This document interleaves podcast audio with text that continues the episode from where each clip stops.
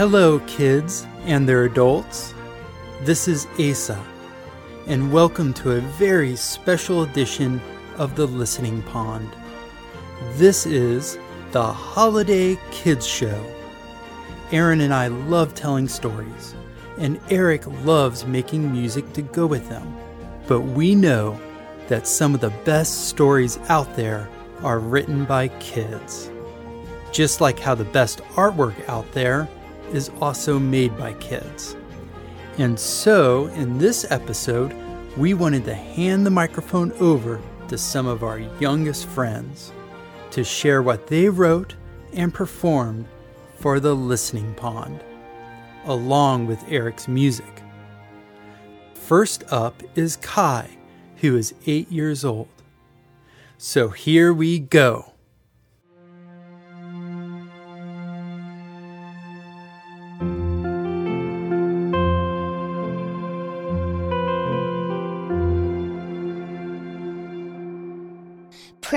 Prancer's Christmas List.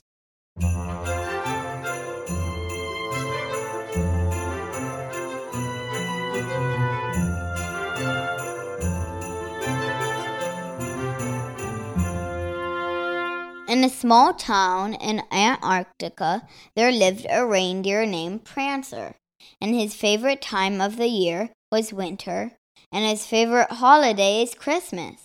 He just loves to fly high up into the sky so he could see the glow of the houses lined up in rows and rows.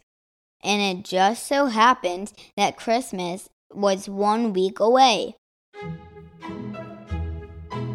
Prancer trotted down to the stall where Pip the elf was waiting to clean Prancer's hooves.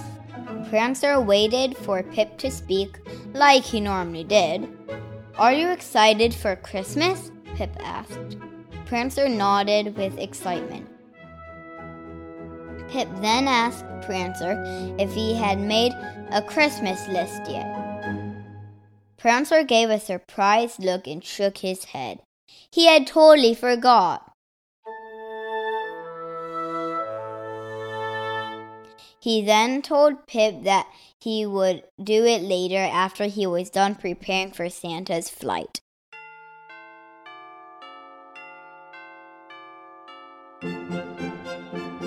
The workshop was very, very busy every day. The cheerful Christmas jingles and carols were making it feel like Christmas was right around the corner. A week passed and it was finally Christmas Eve. There was a lot Prancer had to do before the big night. He had to check the bells on Santa's sleigh. He had to make sure the reins and the safety belts were secure. He had to take a bath because no one wants a smelly reindeer on their roof. And finally, he had to attend Santa's big meeting to discuss the weather and the flight plan. With all the chores of the evening, Prancer realized he forgot to make his Christmas list. Oh no, he thought. He got really worried. Prancer had no time to think about it. He gathered with the other reindeer in the stall and waited until Pip came to get them. Then the reindeer trotted out of the stall to the town square where the big red sleigh stood, waiting. In the seat was Santa in his big red coat. Mary, another elf, attached Prancer, Fudge, Caramel, Rudolph, and the other reindeer to the sleigh. Santa gave the team of reindeer a wink and then yip yip hooray! And they were off, zooming up into the sky, lightning fast.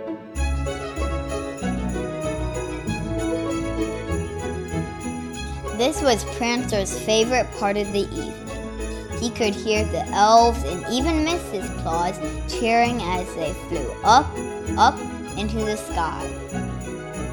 But soon their voices faded, and he could see cities and cities emerge in the distance.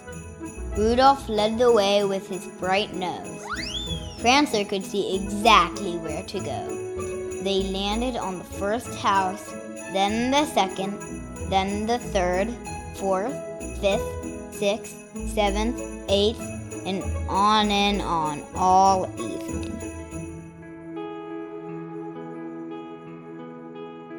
But the whole night, Prancer couldn't stop thinking about the Christmas list he forgot to write. Was he going to get a gift he wanted? Or worse, would he not get anything at all? They finally reached their last stop. Wait, this place looks familiar. Wait a second. Prancer recognized this house. This house is the reindeer stall in Antarctica. We usually don't stop here, he thought. Santa climbed out of the sleigh and emptied his sack in the stall. Bags and boxes spilled out. Prancer and the other reindeer gasped and trotted over to the pile. They used their horns to open the bags up. To Prancer's surprise, there was a gift with his name on it. He gave Santa a confused look. Santa smiled and winked back at him. Prancer opened his gift, and inside was the most beautiful thing he had ever seen. He pulled out two perfect golden jingle bells that fit snug on his side. He then pulled out a container of shiny black polish for his hooves and antlers. How did Santa know? That guy is full of magic and all Prancer could do was wink back.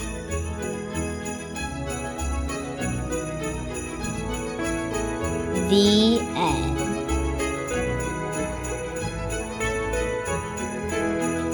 Merry Christmas, everyone! Ho, ho, ho, ho, ho!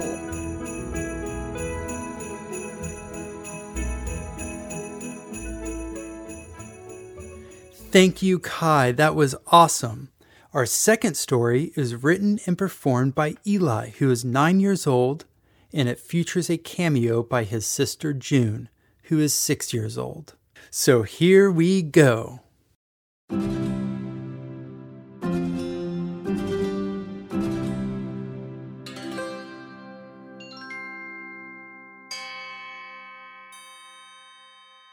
Christmas Under the Sea.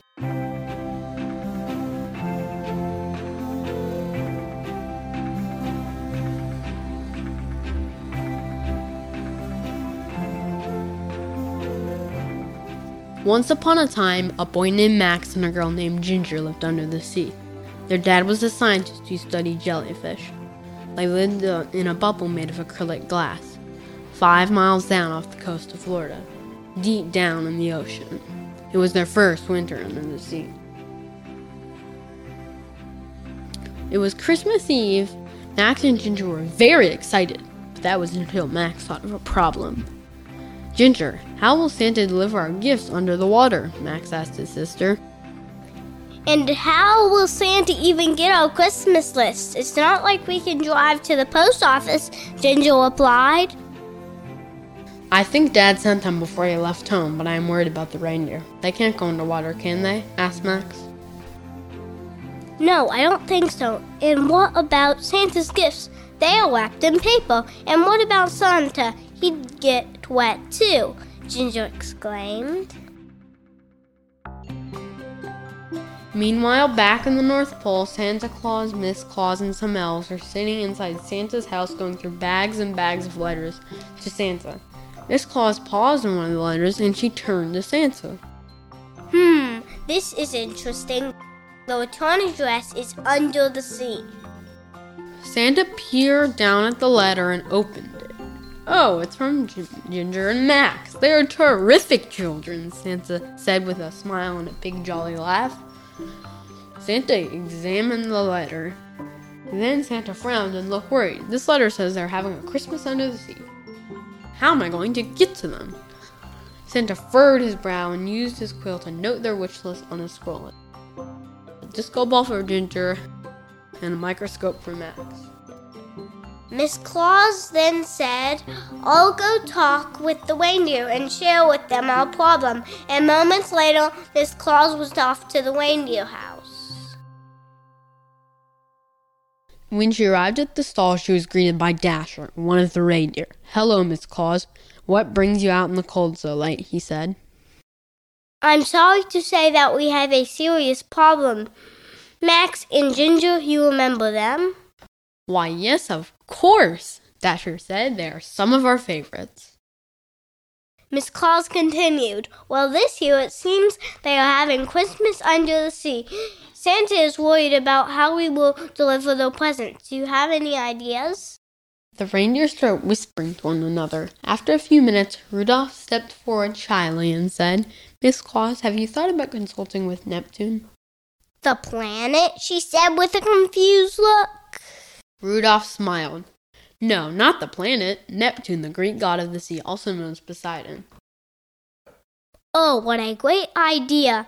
Maybe he can help us, said Miss Claus, and she ran back to Santa's house to tell Santa about Rudolph's suggestion.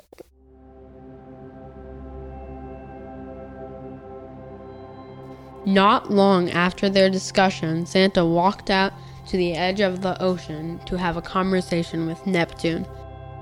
Neptune had blue eyes and long hair, the color of the ocean. He stayed in the water while Santa stood at the water's edge.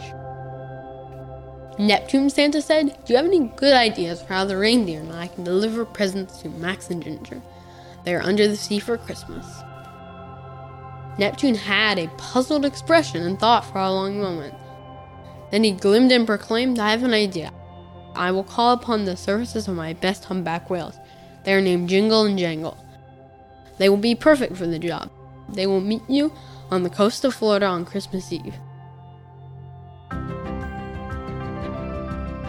Later that night, Santa arrives with his sleigh and the reindeer. Neptune was already there waiting with Jingle and Jangle, the two giant blue humpback whales. Santa transforms his sleigh into a bubble. The reindeer look shocked.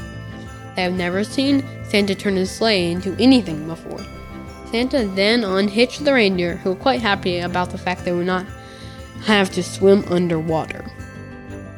Then Neptune hitched up Jingle and Jangle to Santa's bubble, and they were off. They traveled past coral reefs, a sunken ship, and many schools of fish until they met two jellyfish. Jingle knew the two jellyfish. Jingle said they will show us the rest of the way. Max and Ginger's father have been studying them. They stick close by for the free food. We must be close.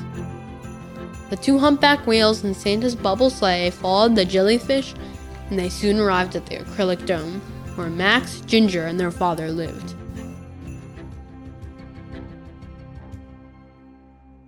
Everyone was asleep.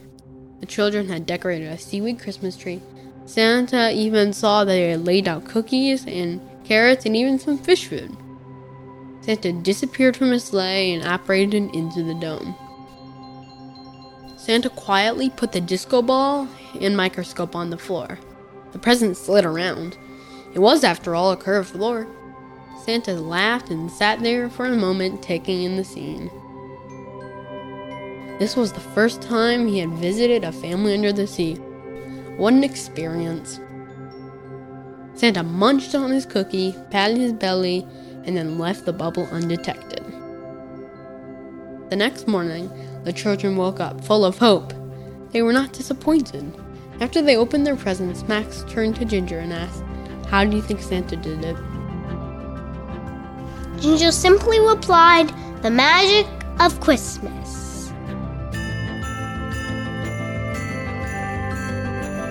The end.